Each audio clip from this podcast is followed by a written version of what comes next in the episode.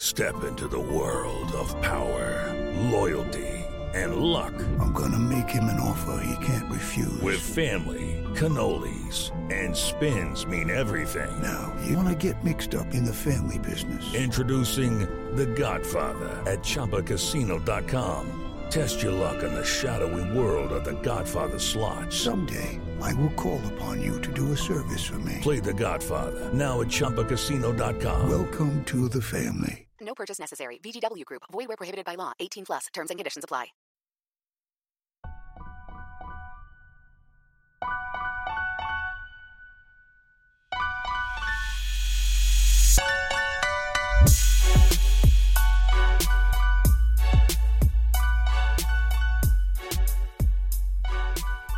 What's going on, everyone? Welcome to another episode of Bro History. It's Henry Zamota and Danny Abdel Jabbar.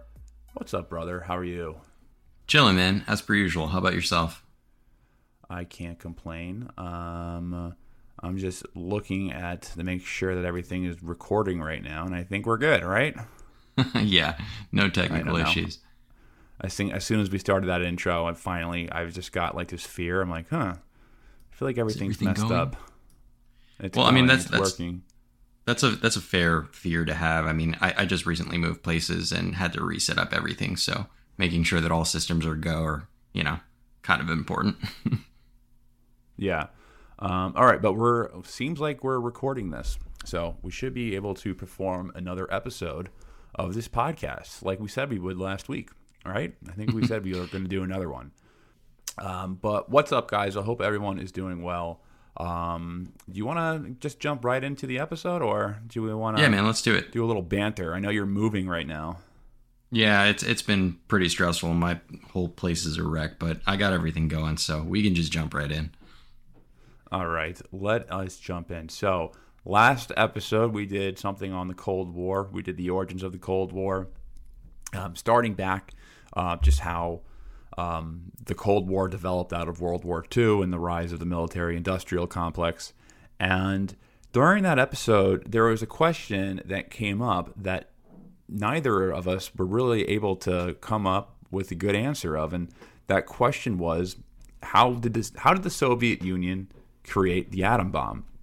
Because my uh, my previous understanding of it was just you know the Soviet Union, due to the pressures of the United States creating an atom bomb, they created their atom bomb. That was my understanding of it, and it was obviously without really any context. So we thought it would be interested to uh, to tackle that question and to and to learn a little bit more about that and do an episode on it. And um, yeah, um, today's episode we're going to jump into the history of the Soviet atomic program and, and talk about how that came to be. And uh, you know we we definitely found some interesting things, right, my friend? Oh yeah, it's juicy. But um, I guess the first the first place what I looked at is I looked at um, the Rand Corporation.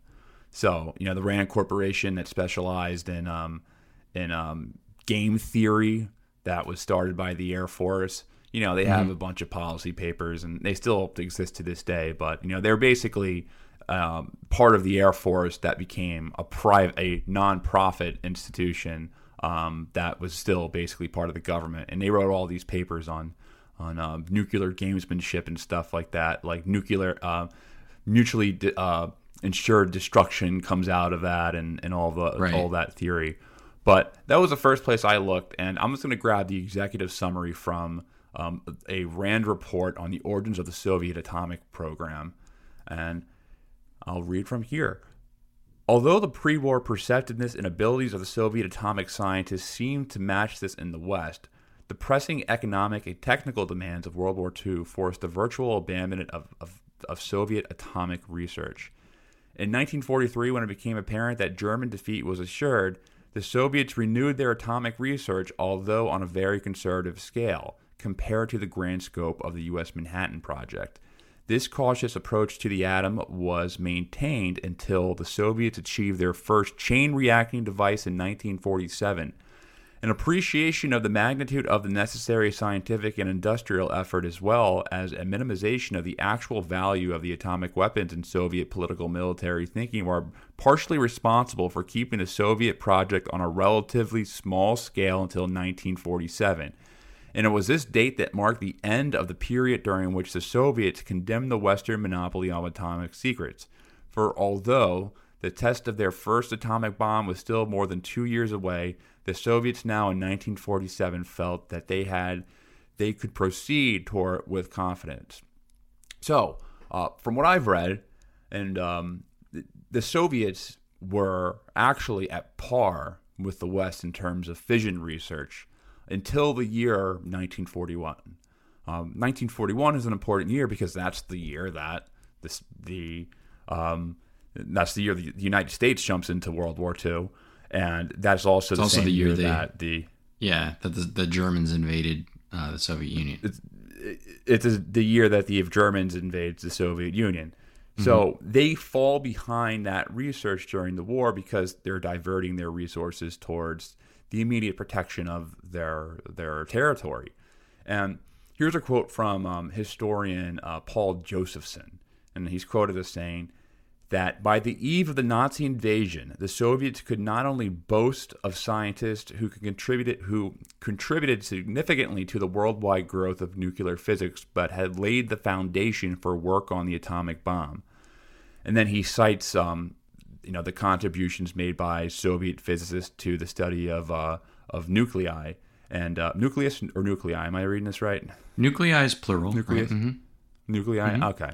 Um, and in, in the 1932 splitting of uh, the lithium atom by proton bombardment, and uh, by World War II Soviet physicists, um, they I guess they they understood that through nuclear fission they could develop an extremely powerful bomb, but they only had a theoretical understanding. So by the eve of the Nazi invasion, the Soviet Union lacked any type of organizational setup for a large scale project. Therefore, despite their theoretical understanding, they lacked the, the technical ability to to uh, apply that to an actual bomb or a weapon or a warhead. And you know, they they were nowhere close to being able to build a bomb in 1941. But this bomb becomes an issue again, and this is what I found really interesting, and I think this will kind of um, kind of create a really interesting conversation from here. When they got wind that the West was building one, and uh, the way that historian uh, Thomas Holloway puts it is that the, the bomb became an issue in the Soviet Union when they noticed that the Western physics journals no longer published articles dealing with nuclear fission. So they concluded that they must be working on a bomb. And uh, after that, Stalin authorized a small scale project at the Academy of Sciences for the investigation into the possibility of an atomic bomb in 1942. And uh, Igor uh, Kurchatov was appointed the director of this project. So, a lot of things to unpack right here, but I think the first thing we should do is we should start off with the basics. What is fission? Because we've talked about this in previous episodes, um, you know, with the Iranian nuclear program or lack thereof, a Iranian weapons nuclear program. But Right. what the hell is fucking fission? We did Yeah, an entire so- episode, by the way, on nuclear weapons versus uh, nuclear, Nuclear uh, civilian programs. It's like a two-hour episode, and I'll take the Pepsi challenge on that. Danny breaks it down better than anywhere else you're going to see it. So anywhere else you're going to listen to it. So listen to that past episode of nuclear weapons programs um, versus uh, nuclear civilian programs at Bro History because it is an awesome episode. Danny breaks it down to a T. But explain what is what is fission, my good Right. friend? Explain to me the nuclear fission, Daniel. Well, you know, I'm, I'm not going to totally rehash that episode, you know, in the hopes that some people who are very interested can go back and actually listen to that one because I did a lot of research there.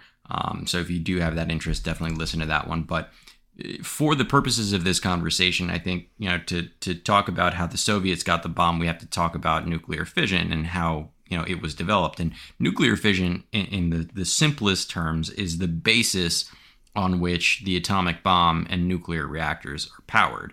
Right? It's a it's a um, process uh, that releases a whole lot of energy, and um, this is this is what we're going to talk about. So what not a lot of people I think know, uh, especially if you haven't listened to the last episode uh, on this particular topic, is that um, th- this was actually first discovered in Nazi Germany uh, a year before the start of the uh, Second World War, and in December like 1938 there was a radio chemist. His name was Otto Hahn, and also another one uh, named Fritz Strassmann. And they were messing around in the lab, uh, and they, you know, of course, made an unexpected discovery, as as is the case with most of the things that we figure out just by accident. So to kind of simplify the sciencey stuff, they were basically shooting elements with neutrons, uh, and this is the process that you mentioned earlier called bombardment, just to see what happens. Right? Honestly, it sounds kind of fun. It's basically like blowing shit up at a micro scale to see what happens.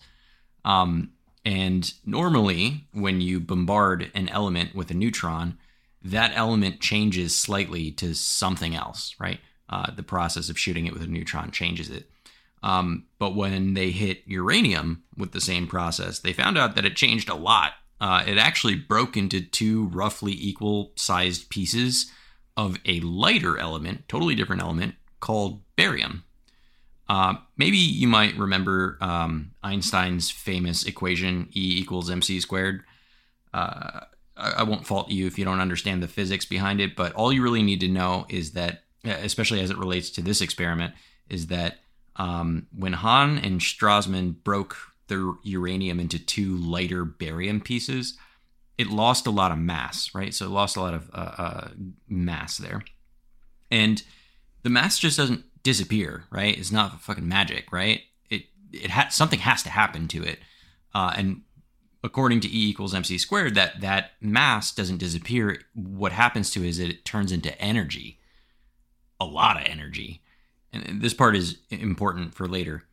Um, they also found out that in addition to letting off all that energy, um, when they split the uranium into two smaller barium pieces, it also spit out a bunch of neutrons going at super fast rate.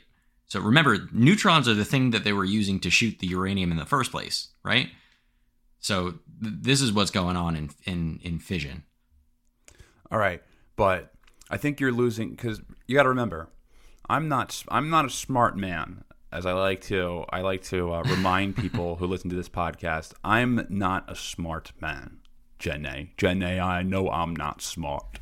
Um, Jenny you're li- so all right for people who are getting lost with all the science stuff because all right I, when i listen to like high level science stuff um, i always get left behind um, so why is this all important well henry the reason why this is important is because spitting out a bunch of energy and neutrons kicks off a chain reaction that is later used to create the atomic bomb and nuclear energy think of it this way uh, think of like stacking up some dominoes right Pretty simple concept.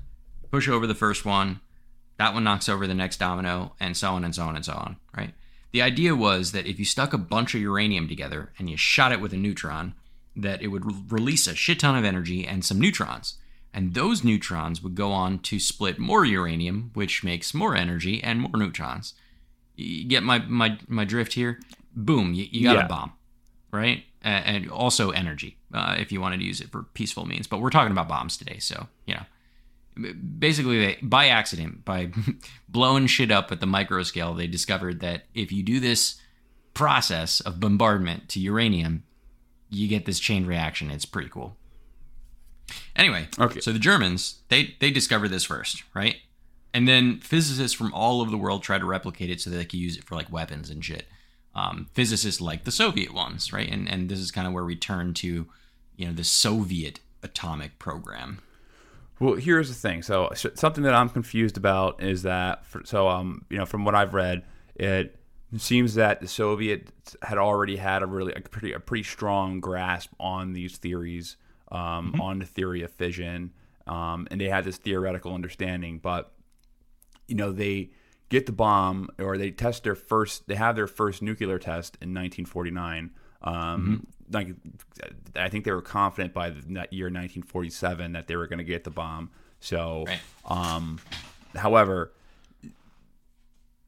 I'm curious when did when did they start working on this actual or when did they start working on this atomic project? Like when did it really start to exist? Because I've I've read multiple Right. starting points, so I'm a bit confused on this one. Per- pretty much in, i mean like scientific communities are kind of cool because they all share information right they'll write um, in scientific journals and you know those get picked up all over the world and translated and stuff like that so generally speaking um, information travels pretty quickly. And at the time when the germans figured it out the soviets tried you know among other physicists all over the world they they pretty much started working on this immediately afterwards um, after the germans figured it out. But they they had some major challenges and I, I know that you had pointed out a bunch of them a little earlier on in the in the show here, uh, where you know the the first major challenge that the um, the Soviets faced was in 1941 when the Germans invaded right the Soviet Union. And and like you pointed out like all the attention went to fighting off the Nazis and nuclear physics got backburned so those scientists were put to work instead on other things right so while they they got a pretty early start and they had a like they were making some headway too uh, as you pointed out earlier, you know the the, the war was much more pressing, uh, and those scientists they they put them to work on things like radar and shit, right? Uh, because that was seen as more important for like immediate right now.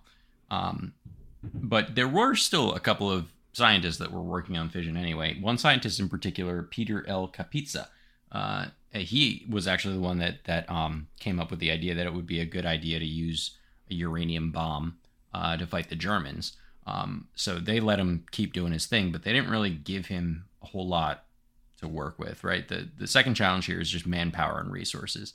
Um, like I said before, the most of the Soviet Union's top scientists were working on more conventional technologies, which produce an immediate impact on the war, right? Like conventional bombs, conventional radar, things like that were useful right now.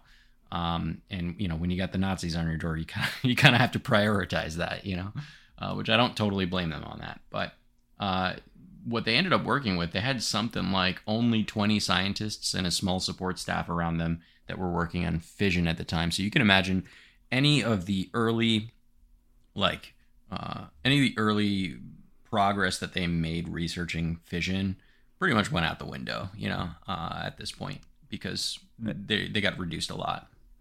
And meanwhile, just to put this in, in proper context, the Manhattan Project had that, that operation had over 130,000 people and billions of dollars behind Right. Mm-hmm. it. So this is like a skeleton crew of 20 people versus like Right. this top secret multi-billion dollar this billion dollar billion dollars, think project it was. with Yeah. Mhm. huge amount of people that was backed by you know three different states um, what us britain and canada were all funding this um, right. with w- a much larger industrial might than what the soviet union had so Right. it is um, just the uh, disparity between the manpower between the two programs at the time is Mm-hmm. is uh, and resources is just huge Right. Huge. And and honestly, that warrants a show all by itself. Um, talking about the Manhattan Project, maybe we maybe we do one, but needless to say, they they beat the Soviets to the bomb by a mile, right? By a lot. So yeah, the, the Soviets were pretty good at nuclear like um, physics, but you know, just priorities. You know, they they just didn't invest in it, and you know, uh, by 1945, though, the U.S. conducted the Trinity test when they finally, you know, were able to to successfully blow up an, uh, a uranium bomb. And you know, as we talked about in our last episode, the Soviet Union, um, uh, Truman basically told Stalin how they got the bomb, but Stalin was seemed at least outwardly pretty disinterested. Yeah, last episode we spoke about this. So, um, um, I said that, and this is according to Truman, that he had mentioned to Stalin um, during the Potsdam um, conferences that he had this new weapon of unusual destructive force. Like that was the exact language he used. Um, Right. He didn't say the outright bomb, but wink, nod, wink, wink. You know this weapon that everyone theoretically knows about. Well, our scientists have figured it out, and we're gonna use it, and you're gonna see this go. You're gonna Right. see this thing go down. Just And, watch. Um, Stalin allegedly that the reaction of Stalin, and I've heard, and I've read this in multiple uh, sources, that Stalin's reaction was like, yeah, whatever. Like he he was just like, okay, sure, yeah, okay. He didn't really cool. show any type of special interest when when Truman uh, told him that they successfully were able to um, test a nuclear bomb uh, or an atomic bomb um, in the Trinity test in 1945 prior to the, or no, during the conference, because the test took place during the actual Potsdam conference. Now, right. um, I guess all he really had said is he hoped he would make good use of it, you know, against the Japanese. Right, right, and and publicly, you're absolutely right. Stalin did, you know, show disinterest, but privately though, he went back and he told his top advisors to speed shit up on the bomb race. Um, but at that point, it was already too late. You know, um, around this time, I, I, think what's important to point out that uh, I think a bunch of nations could have organically developed the atomic bomb, including the Soviet Union, um, but the conditions weren't right. You had to have the right conditions to get this going in the time frame that they were getting it in. It's kind of like a Goldilocks situation. So the Germans, as we know, discovered uh, fission first. So they had the advantage of time, right? They they figured it out first. They probably could have developed the bomb, and they definitely were working on it. But they were too busy invading everyone, and they ended up getting wrecked by the Allied forces before they can get the bomb, thankfully, right? So conditions weren't right there. You know, they had Hitler doing weird shit, opening up too many fronts and killing too many people for them to pay attention to making a bomb. Um, the Soviets, kind of similarly, they started working on fusion a little bit later than the Germans, but pretty early on, right? But they they just didn't prioritize this particular uh, you know weapon system. They they were prioritizing conventional weapon systems to fight off the Germans, who happened to be invading them at the time. Uh, so that slowed down their progress considerably, but they were still working on it. And, and maybe given enough time, they probably could have figured it out. They did, but you, you get what I'm saying. Um, in the U.S., uh, well, they were an ocean away. They didn't have Nazi German invaders. Uh, and they had this advantage and also kind of the forward thinking to invest the time, the money, and the resources towards fission to get that competitive military advantage over their enemies and, frankly, their allies. Um, so, the moral of the story here is don't pass up on researching new weapons in favor of conventional ones. This is actually probably a pretty good uh, a good segue. Um, yeah. all right, video games. We love them. You probably love them. We want to tell you about the game that we've been playing. Conflict of Nations is a free online PvP strategy game. It's a game where you take a command you take command of a modern battlefield and lead a country through war, modern war. Engage in a battle against real players. You can engage in battle with either Danny or myself. Hello, it is Ryan, and I was on a flight the other day playing one of my favorite social spin slot games on chumbacasino.com. I looked over the person sitting next to me, and you know what they were doing? They were also playing Chumba Casino. Coincidence? I think not. Everybody's loving having fun with it. Chumba Casino is home to hundreds of casino style games that you can play for free anytime, anywhere, even at 30,000 feet. So sign up now at chumbacasino.com to claim your free welcome bonus. That's chumbacasino.com and live the Chumba life. No purchase necessary. VGW, void, were prohibited by law. See terms and conditions 18 plus. Hey there, I'm Dylan Lewis, one of the hosts of Motley Fool Money. Each weekday on Motley Fool Money, we talk through the business news you need to know and the stories moving stocks on Wall Street. On weekends, we dive into the industries shaping tomorrow and host the experts, authors, and executives that understand them. Tune in for insights, a long term perspective on investing, and of course, stock ideas. Plenty of them. To quote a listener, it pays to listen. Check us out and subscribe wherever you listen to podcasts. Danny, are you taking your your own advice in this game? Have you been researching? It's funny that you point that out. Um, so in the last episode, when I was telling you about my uh, experience, I was taking over the Middle East to Syria, and then Mongolia came and invaded everything. So I decided to play a new game where I was Mongolia because I was like, I want to be the Horde. And I was prioritizing just creating a bunch of troops because there's so much land in Russia and like Kazakhstan and all these other places that are surrounding it that you just need to kind of capture a bunch of, you know, land. But it's not all about capturing the land. I captured so much landmass, and then later Myanmar came out of nowhere, and he's got railguns, and all I've got is these rinky-dink little soldiers, and they absolutely destroyed me. Uh, so I, I, gotta, I gotta take my own advice on this one. I, I need to research better, better technology. Sounds like you overextended yourself. I did. You I did. overextended yourself. That's the cost of empire right there. Overextension. Mm-hmm. Um, all right. We'll fight up to 128 other players in real time in games that can take weeks to complete.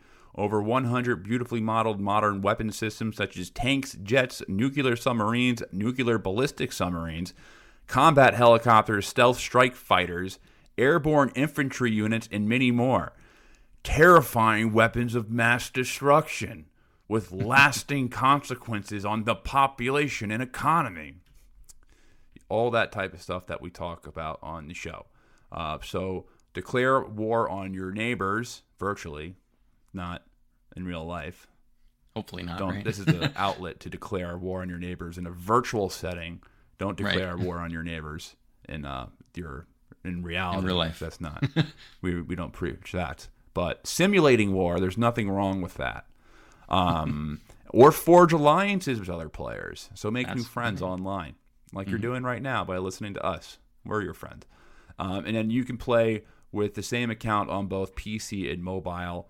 Uh, where to download this game? Conflict of Nations World War III on the App Store and the Play Store.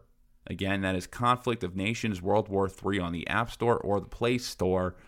Or you can play the web game at ww3.tv. ww3.tv. All right. So uh, you were telling me that the Soviets didn't prioritize, um, prioritize uh, research on fission early enough to get the bomb, but eventually the Soviets do get the bomb. So I'm interested in um, figuring out or finding out, you know, when they were able to um, achieve this because it just seems like you know they had the theoretical um, you know um, they, they had the theoretical principles down to create one but they didn't have the manpower they didn't have the resources i don't think they had the uranium either to do the, to create the bomb but it just seems kind of uh, crazy to me that they were able to catch up with the allies or with the united states so quickly when they were so behind and, and they were coming off a brutal war that basically Right. just completely devastated the entire country. I mean, just look at the uh, just look at any accounts of of uh, Allied marshals like uh, like Field Marshal Field Marshal Montgomery or um, on or or does any journalist of what they saw in Russia after World War II. You know, the whole place was completely devastated. Like the Nazis, the, the, just the war itself was a devastating war. We're talking about um, a war of racial uh, murder uh, from from from village to village, and uh, it's hard to believe that they were able to, um, you know, not only mobilize um, and uh, and uh, you know obviously go on this great offensive where they eventually sack Berlin, but create this atomic weapon program in only a couple of years. So uh, how do they figure this out? Like, how did this, how did this like jumpstart, and how do they catch up with the United States to, you know, eventually create this nuclear, um, um, to, cr- to create a world environment where Rand corporations, which we mentioned before, exist? Well, um, you know, in, in, in August of '49, that uh, they the Soviets tested out their first bomb in Semipalatinsk in Kazakhstan, and it's pretty interesting. They they constructed the bomb uh, and a bunch of buildings and bridges to blow up uh, to see what would happen. Uh, they also put animals in cages to test out uh, what would happen to them from the radiation. And what was interesting about it was that Hopefully the blast was dogs. uh, it might have been dogs, dude. They they tested it out on all kinds of animals, dude. They sent dogs up. to space, so Yeah, yeah, they don't care. was they really don't care. Uh, anyway, the, what was interesting about this was that the blast was 20 kilotons, which was roughly equal to the Trinity test. hmm First little like uh, interesting point, Uh, but as you pointed out, they they were pretty far behind the U.S. and somehow they managed to pop one off just a couple years after us.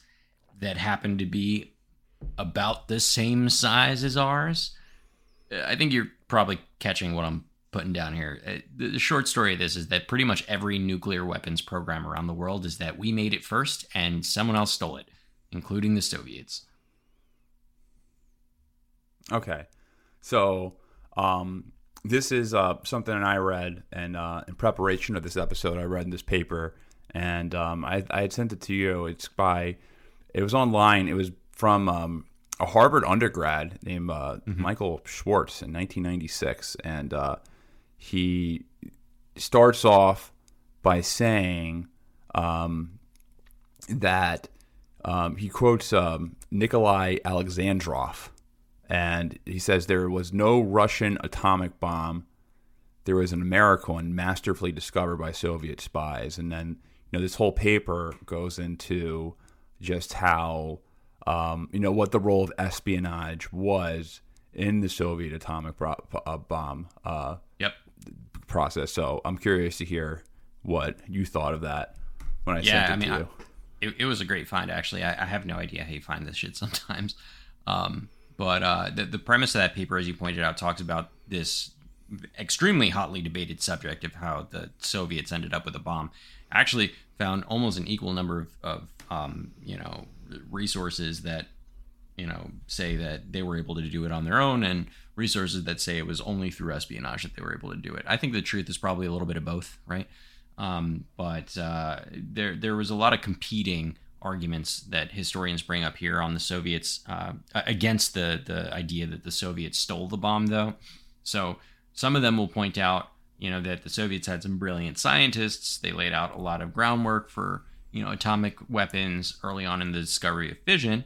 Um, so a couple of noteworthy things in 32, they split the lithium uh, atom by proton bombardment guy uh, Igor uh, Kurchatov in 35 discovered something called the isomerism of artificially radioactive atoms. I don't know what that is, but sounds important. Um, you know, the, the Soviets were the first uh, scientists in the world to repeat the experiments of splitting the atom by artificial means. That's in- incredibly important. Um, this guy named Semenov uh, established the conditions that were necessary for uh, uh, fission chain reactions.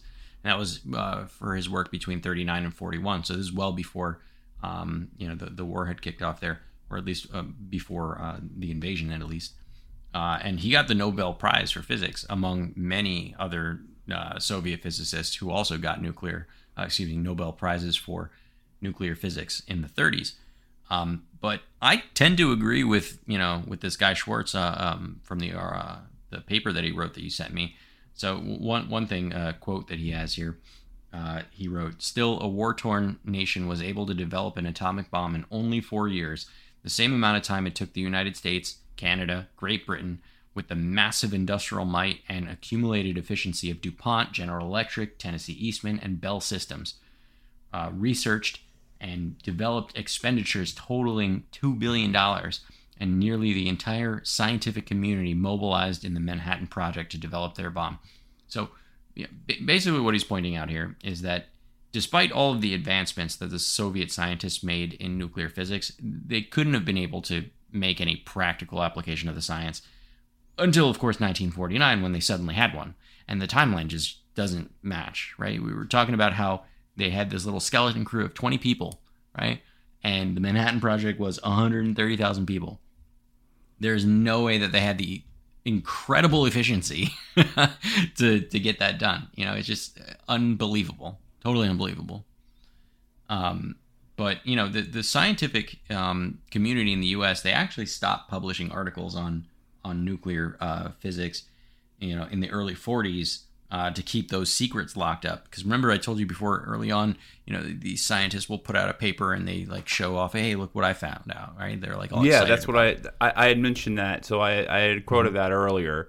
That um that was like one of the uh tips that um that That we were the- working on the something. scientific community had um in the Soviet Union, and that's what you know made Stalin very nervous. That Right. they stop seeing these and they stop seeing responses that because I guess when you publish a paper in the international scientific community, then I guess the way it works is that there's like a response or a rebuttal or whatever. There's Right. you know there's some type process, of right. Mm-hmm. reaction to it, and there was radio silence in that end. So Yep. they figured that hey, listen, like, up. Mm-hmm. this has been something that we've been talking about. We've been the the world has known this. Um, at least the scientific world has known that you know about this fission process and the splitting of atoms and how it can create these potentially theoretically create these weapons. And uh, they the fact that there's that there's no word back um, kind of uh, tells that they they are they either have it or they're really really developing it right now. And why wouldn't Yeah. they? You know? Mm-hmm. like why why wouldn't they be developing it right now? You know you have this theory and the united states is um, in a position to create this bomb. Um, they have the resources to create this project. You know they're not like you had mentioned earlier there's not in, there's not a land invasion um, from the east or west coast either from japan or germany. Um, they're free to concentrate on this science and and this on this project and uh, and and create that. And you know with the creation of that bomb you're creating you're making yourself masters of the world like there's no Ba- there's no uh, competition with you especially if you're able to successfully detonate it and show that you're willing to use it which Mm-hmm. The united the- states does twice yeah, yeah. And but the unfortunate part for the Soviets here is that you know although they they got all of these signs that we were probably working on or at least pretty far along in the process because we stopped talking about it, um, they basically wrote us off. They were like a lot of the older scientists in the Soviet Union didn't think that we could pull it off in you know even ten years in any reasonable amount of time for it to make a difference in the war. So they they thought it was just not important right now. Um, and you know it wasn't until after the Potsdam conference, you know, that we talked about that that the Soviet Union started picking up the pace. I mean, Schwartz in that in that um, paper he wrote talked about the inhumane conditions uh, that the Soviet scientists were subjected to to accelerate the nuclear program. Things like they were working ex- incredibly long hours. Nobody took any holidays. Like they were forced You know to like, stay in these like? like places. Yeah. you ever hear about like um uh, video game creating designing Yeah, culture it's ex- it's Like, uh, exactly like that. It's called the crunch. So Na- naughty, the- Naughty Dog was like, and there's Right. a lot of examples of this. I think Blizzard, Naughty Dog, places like that, yeah. and Blizzard, and um, what's the company that makes um, Bioware, or Bethesda, all those big gaming companies. Bethesda, something yeah, called mhm. Crunch, Yep, Crunch, Crunch. culture, Mhm. and when it comes down to, um, I guess when they're about to release a game or the, you know they're going through all the bugs and they're about to finish it, they um, basically are working like ninety plus hour days and they're treated are treated and humiliated. 90 plus hour they days. leave the office and like they're not paid and stuff and like they're paid. Yeah, they're not paid for their overtime. is not given to them until after the game is released. Like all these things, I read a bunch about it. It's kind of fascinating. Mm-hmm. Yeah, it, it was exact. It was exactly like that when after the Potsdam conference in the Soviet Union, they basically forced them to to keep working. But like no amount, like honestly, again, no amount of like ninety hour work weeks is gonna you know make you do this in the four years that it took them to do that. It's just it doesn't make any sense. And and they had all these technical barriers too, right? That that part didn't make any sense either. Um, so so like us, they started recruiting German refugee scientists to help them out, but even that wasn't enough. So I have some quotes here uh, that I'd love to read. So, despite such rapid uh, success in their development of a chain reaction and subsequently of an atomic bomb, the Soviet program was plagued by an array of problems. The Soviet scientists were not as technologically advanced as their success might have indicated, and they never had, uh, as they had never before obtained uranium and needed the aid of German scientist Nikolaus Riehl uh, to develop uh, uranium suitable for a reactor. They also had limited resources of uranium and graphite. They lacked Geiger counters, a tool necessary for finding such deposits, used impure uranium that lacked the proper number of neutrons for a chain reaction, and employed a very poor diffusion technique. German refugee scientists were needed to develop nickel pipes gauged to the proper porosity for diffusion. However, even though many scientific achievements of the Soviet project have been chronicled, and even though the German refugee scientists were able to fill in the pieces where the project went awry, the speed with which the Soviets attained the bomb and numerous problems, organizationally and scientifically, that the Soviets encountered suggest that other factors outside of the scientific realm of the project contributed to the development of the bomb. The fact that the Soviets could not develop re- reactor grade uranium or plutonium attacked the problem with simplistic engineering procedures and inadequate mathematics team. Damn, they're bad at math. and historically had problems with the practical application of physics demands a closer look at the role of espionage played in their bomb development. So, I think this is a good time to talk about something else. So, so I guess what they're saying is the Soviets just outright they stole uh, the bomb, right? Like Yeah. it doesn't seem like they had the actual capability to uh, do it themselves. So, um, there's like a lot of stories about espionage that the the espionage that was involved, and um, there was people who were arrested, right? In it, you know, for, for espionage for the bomb, and I don't. I Oh, know yeah. some of those were kind of like gray areas where I don't know if they were guilty or not.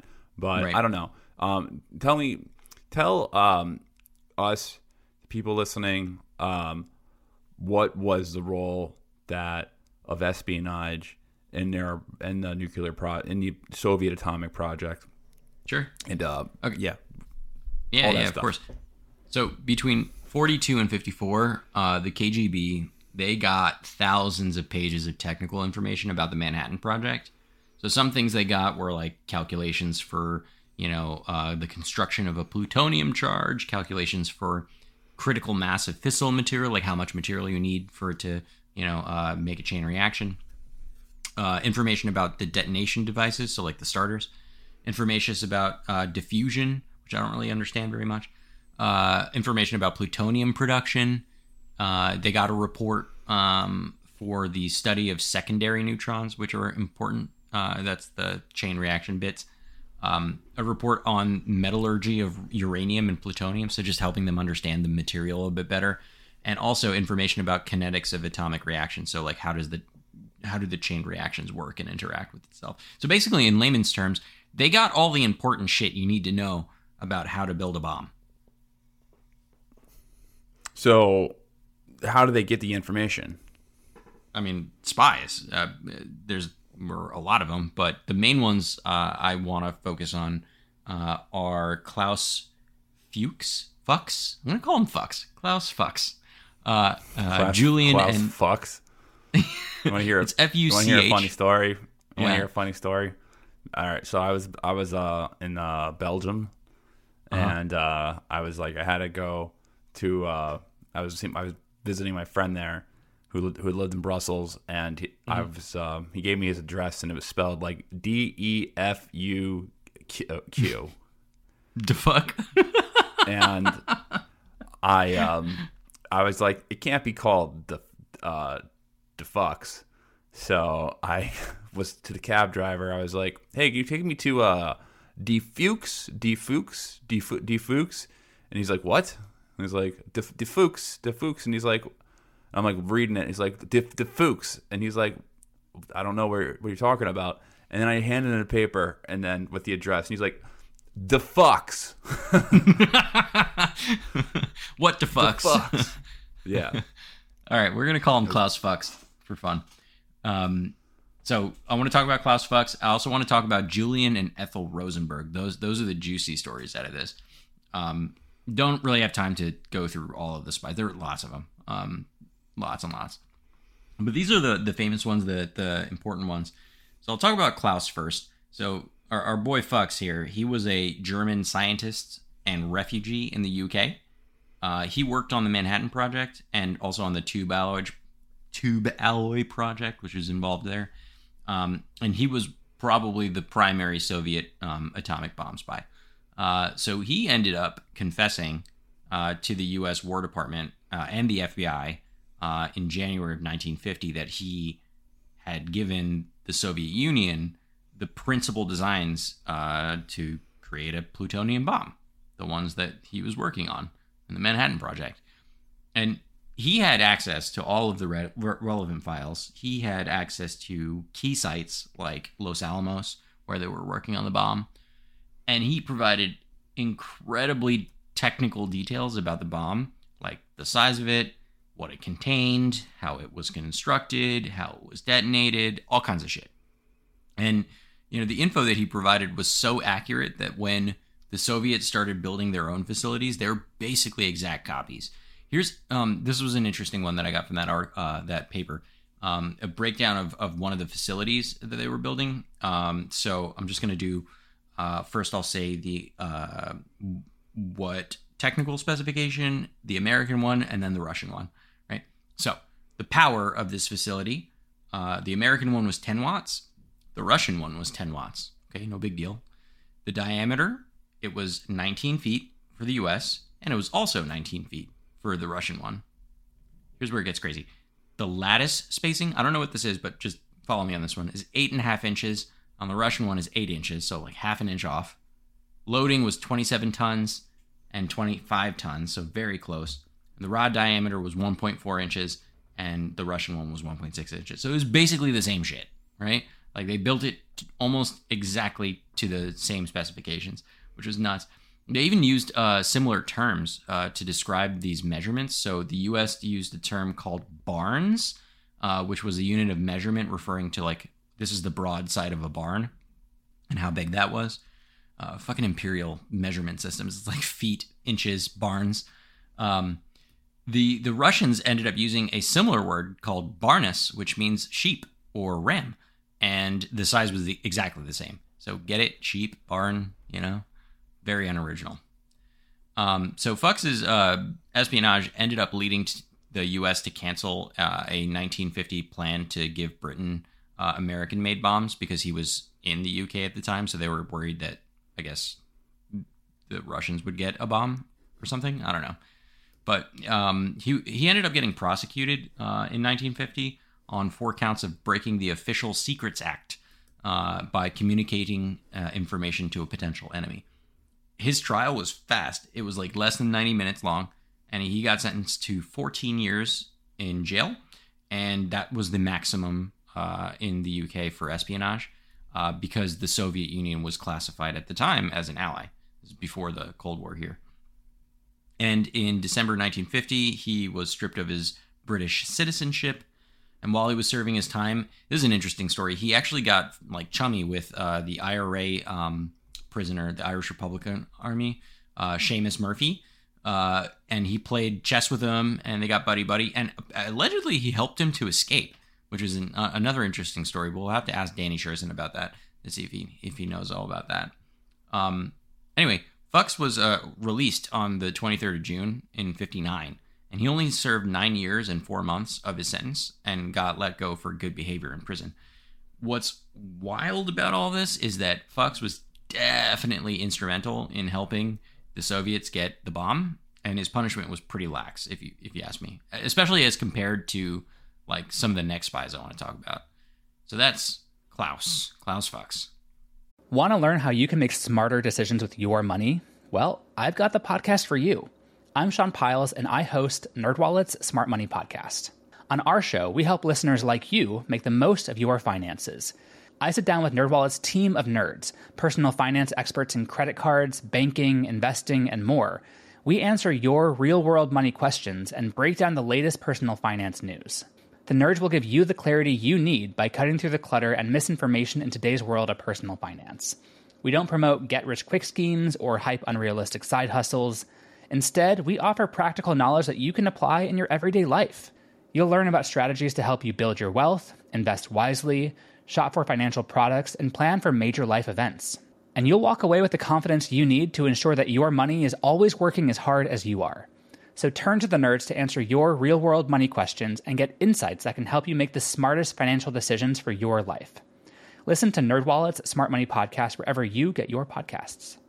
I'm Jane Perlez, longtime foreign correspondent and former Beijing bureau chief for the New York Times.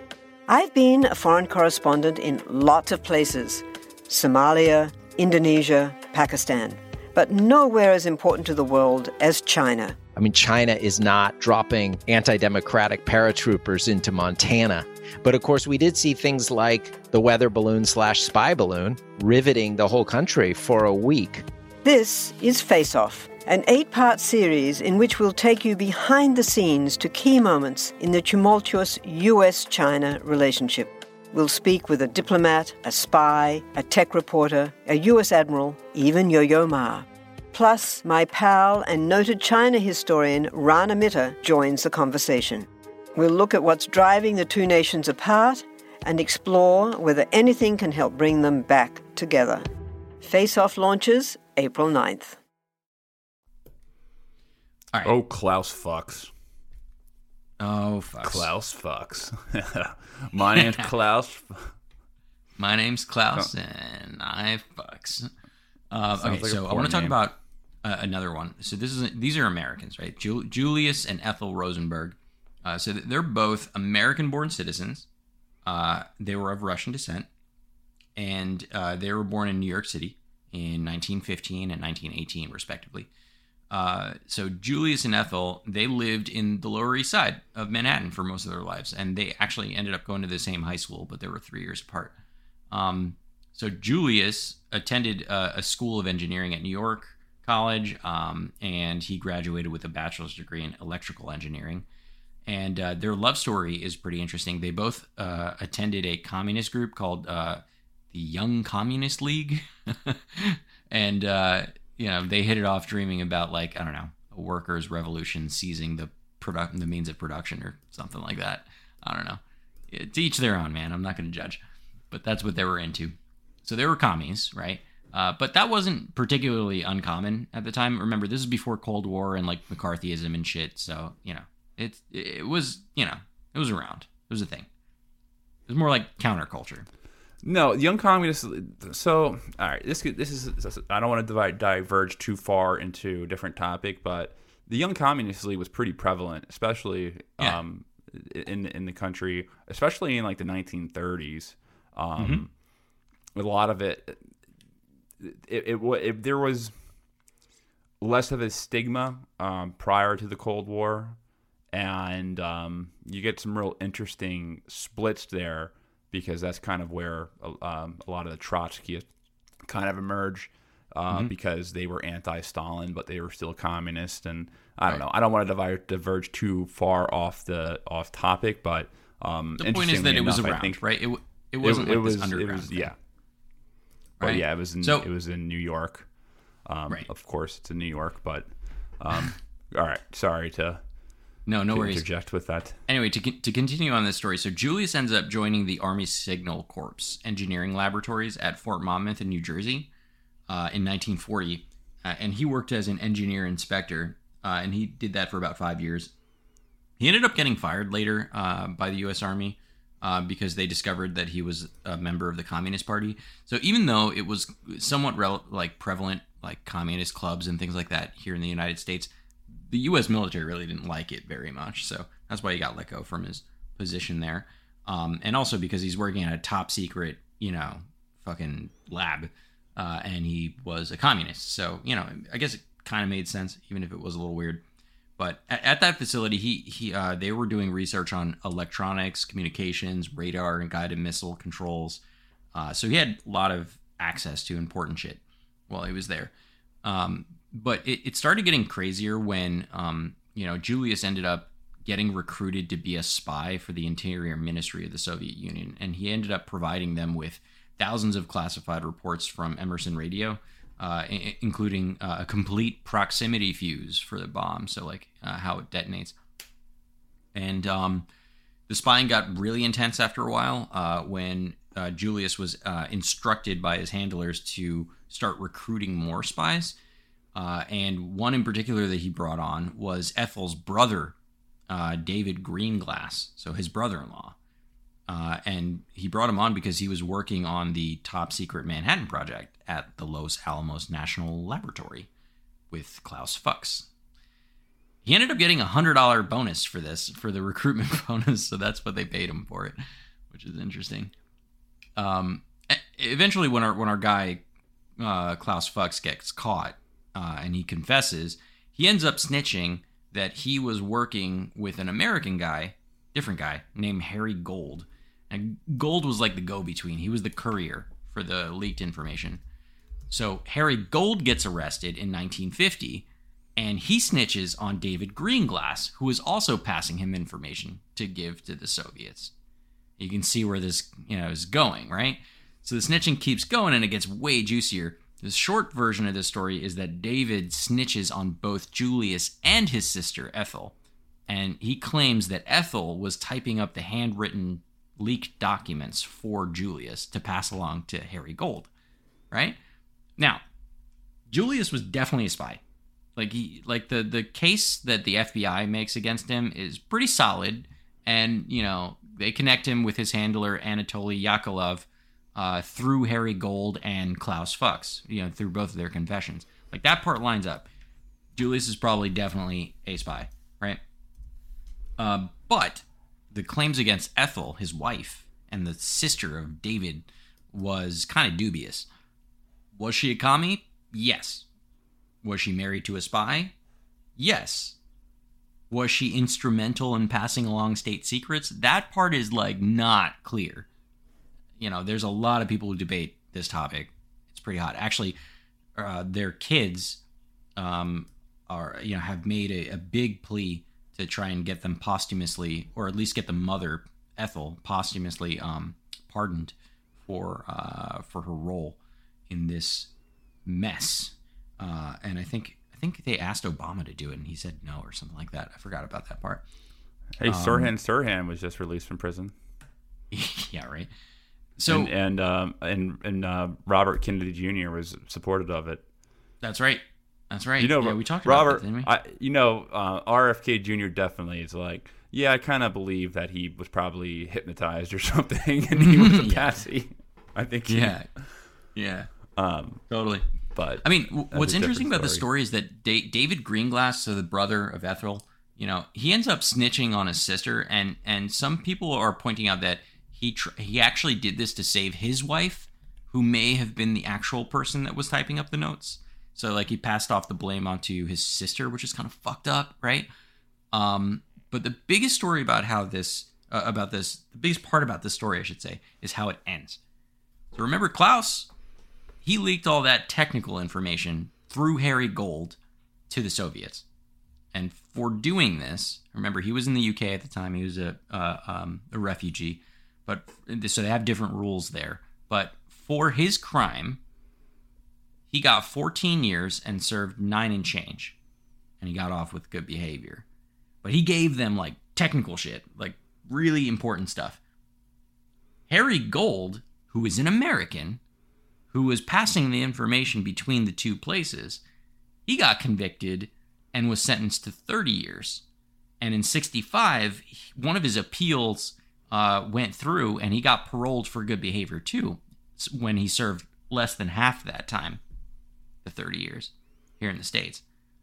He was also credited for some time that he spent in jail before his trial when they were trying to figure out what you know what his role was here. But you know, he he sang like a canary, so he got off, I guess, kind of easy. But Julius and Ethel, specifically Ethel, they were both sentenced to death. They were so killed. interesting. So Now- why do you think that was? So I don't know, man. I this this part really fucks me up. So Julius definitely was a spy, like I said before, and he did leak information that resulted in, you know, or, or you know, played a part in how the Soviet Union got the atomic bomb, and thus, you know, creating a, a world where you know we don't have a nuclear monopoly, and therefore, you know, we have this mutually assured destruction and the threat of like, you know, fucking uh, the world's going to blow up or something like that. But as I pointed out before, it, it's totally entirely possible that any of these other countries could have organically created the bomb, so they would have gotten it eventually. I think that's that's my opinion, right? Um, the thing that really messes me up with this is that I feel like they, you know, they just got the shit end of the stick on the judicial area, and you know, I'm all for them serving time, but like for them to be sentenced to death is kind of extreme. And I think that they were just doing this in the shadow of, you know, kind of ma- making an example of them and saying, like, if you spy on the U.S., you're going to die. You know, like, we're going to kill you. And, you know, I'm, I'm, I don't know, maybe, maybe my political leanings here are showing a bit, but like, I'm not, I'm not in favor of the death penalty. um, for for almost any crime, uh, but they didn't like kill people. Like they weren't like murderers. You know, they weren't. It, it was just like uh, they were spies. They leaked information. So we're talking. We talked about like, you know, does that mean that uh, fucking Assange could get murdered for that? Does that mean that um, you know, Well, speaking Chelsea of Manning Assange- should get murdered? You know, like that can I don't. that can open up a can of worms on another topic right now because you do know that you read the story about how there was a plot to assassinate Julian Assange Right. out of the White House. It was Mike Pompeo. They wanted to assassinate him, but it was actually White House lawyers that stopped stopped them. Right. Um, so there was actually a plot to assassinate him, but I mean that's not tr- Assange is not an American citizen, first of all, and Right. So that's all, that's he's a journalist, you know, and he's not conspiring against the interest of the people of the country or the nation. He's just revealing government crimes. Mm-hmm. So he's not giving access to, you know, he's not selling China information. um, yeah. No. No. And and for that reason, like. Yeah, for that reason, I still think like Julius definitely deserved to go to jail for sure, right? But it was like this other American, you know, uh, Gold, Harry Gold. He, I mean, he was the one passing the information back and forth, right? He didn't have the access that the other people had. Like at a minimum, you know, like he did something wrong too, but all he got was jail, and because he snitched, he got off easy, right? And I- just don't, you know, like if they were gonna kill uh, uh, Julius, that'd be one thing. But the fact that the that the claims against Ethel are not rock solid, like the claims against Julius, and they just basically murder her. And by the way, her her she was they were both sentenced to death for the elect with the electric chair, and the electric chair kind of sucked for Ethel. They had to shock her five times before she died. Like she was basically tortured in her last moments of life. Like that was not a it was not a quick and you know painless death. She got electrocuted five times before she died. So pretty brutal, kind of fucked up. She might not have even done anything wrong, you know? Like maybe she was you know protecting her husband or maybe she was like, you know, involved in a passive way, but like did she deserve to die? I don't know, man. I don't think so. What do you think? Uh, no, I don't think I. I don't. Well, I'm, I'm against. Uh, call me my, call me a libertarian, but I actually am against uh, capital punishment. Um, Yeah. So no, and um, but can you imagine today that someone being uh, executed or uh, or put to death for uh, for espionage in the United States? That would never ever happen, or or be reported on, or even Right. be prosecuted ever. You there'd be phony ones like Mm-hmm. that are just used to like put people in jail or or they're politically driven, like you know Right. like Trump stuff with Russian collusion and stuff like that. But Mm-hmm. I could never, you would never see like um you know, like Trump was being spied on by the Israelis in his White House, and there was this Politico article, and they were Right. tracking his phone system, his uh, they were tracking his phone movements, and like that is just crazy espionage. But like that would Right. never ever. But nobody can nobody nobody died because of it though. Yeah, well, because that would condemn the actions of like an entire intelligence apparatus from a foreign Right. state that's technically That's friendly an ally, quote unquote. Right. But here's the thing. I guess this segues into um, now. I guess um, we're planning on doing a series. So we we have a lot of episodes lined up, um, ideas for episodes lined up. Um, one of the series that we're going to be working on is called, and it's not going to be like one after another. Like we're not going to do like um, nuclear programs, but we're going to continue doing like how every country got its nuclear uh, program or atomic weapons program. So uh, I guess we'll do one on India's nuclear program, um, Pakistan's nuclear Pakistan. program, uh, North Korea's nuclear program, um, Israel's nuclear program that Alleged they neither confirm or deny. they, that they neither their alleged nuclear program. So we're gonna do episodes like that, um, and I guess we'll we'll kind of sprinkle them in every once in a while. I don't know if we'll do one every month or so, or every two months. I I don't know, but we're gonna. It's an interesting topic to explore how every single nation got the bomb or got access to the bomb, and um, we have some other really interesting things uh, planned, um, such as uh, CIA history, um, Cold more Cold War history uh, like the origins of Vietnam, origins of the Korean War. Man, we got a bunch of ideas, um, and it's just the the hardest thing is deciding what we want to do, um, like what we want to do next, because there's just so many interesting things to talk about. But um, I don't know. Let us know what we should, uh, what you guys are interested in. Best way to Um, do that is to rate and review the podcast and tell us in the comments that you leave us what you want us to talk about because we'd love to hear it from you. Yeah, I'm looking at my spreadsheet of episode ideas of uh, topics, and I have there's 50 episode topics right there. So we have a lot on our plate and or, or a lot on our uh, of ideas, and then we're also um, planning on having more guests.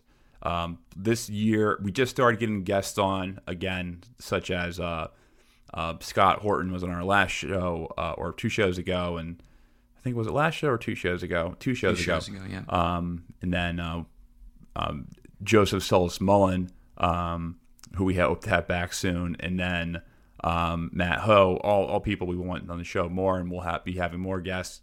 Um, so that's just a quick update on what we're doing, and uh, I guess I mean, do we want to? This is about an hour episode. Do you want to wrap this one up right now? The only other Yeah, well- thing I can think of talking about is this Yahoo story with with uh, there's some stuff with ISIS K that we could always talk about. I don't, but I don't really feel like talking about them right now or giving them the time. let's- the Taliban just did a huge it, raid uh, on them. yeah, let's let's just keep it a short and sweet one this time around. Okay. Um, yeah. Um, all right. So thanks, guys, for listening to another episode of Bro History. Um, the number one way to support our show is to rate and review it, and then you can join us on our, our Patreon. Patreon um, is another great way to support us. Uh, you'll get access to our Slack community where we uh, where we uh, communicate with each other and um, yeah, we'll be at the Scott Horton debate on Monday. If you are in, if you are located in New York, or if you guys are going to the Scott Horton debate on Monday at the so, uh, at the Soho Forum. So um, yeah, uh, if you see a big link, a big tall person, um, and uh, a guy wh- whose hair looks like uh, I don't even know how to Broccoli. describe your hair right now.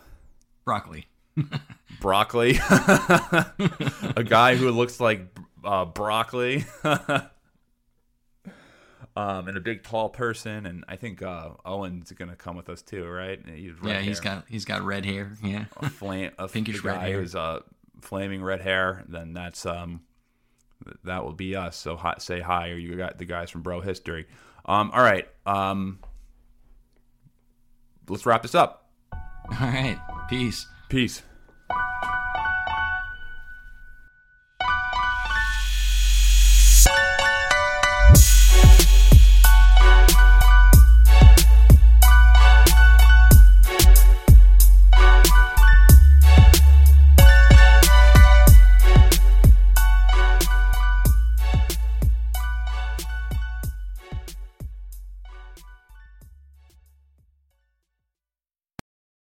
Ryan here, and I have a question for you. What do you do when you win?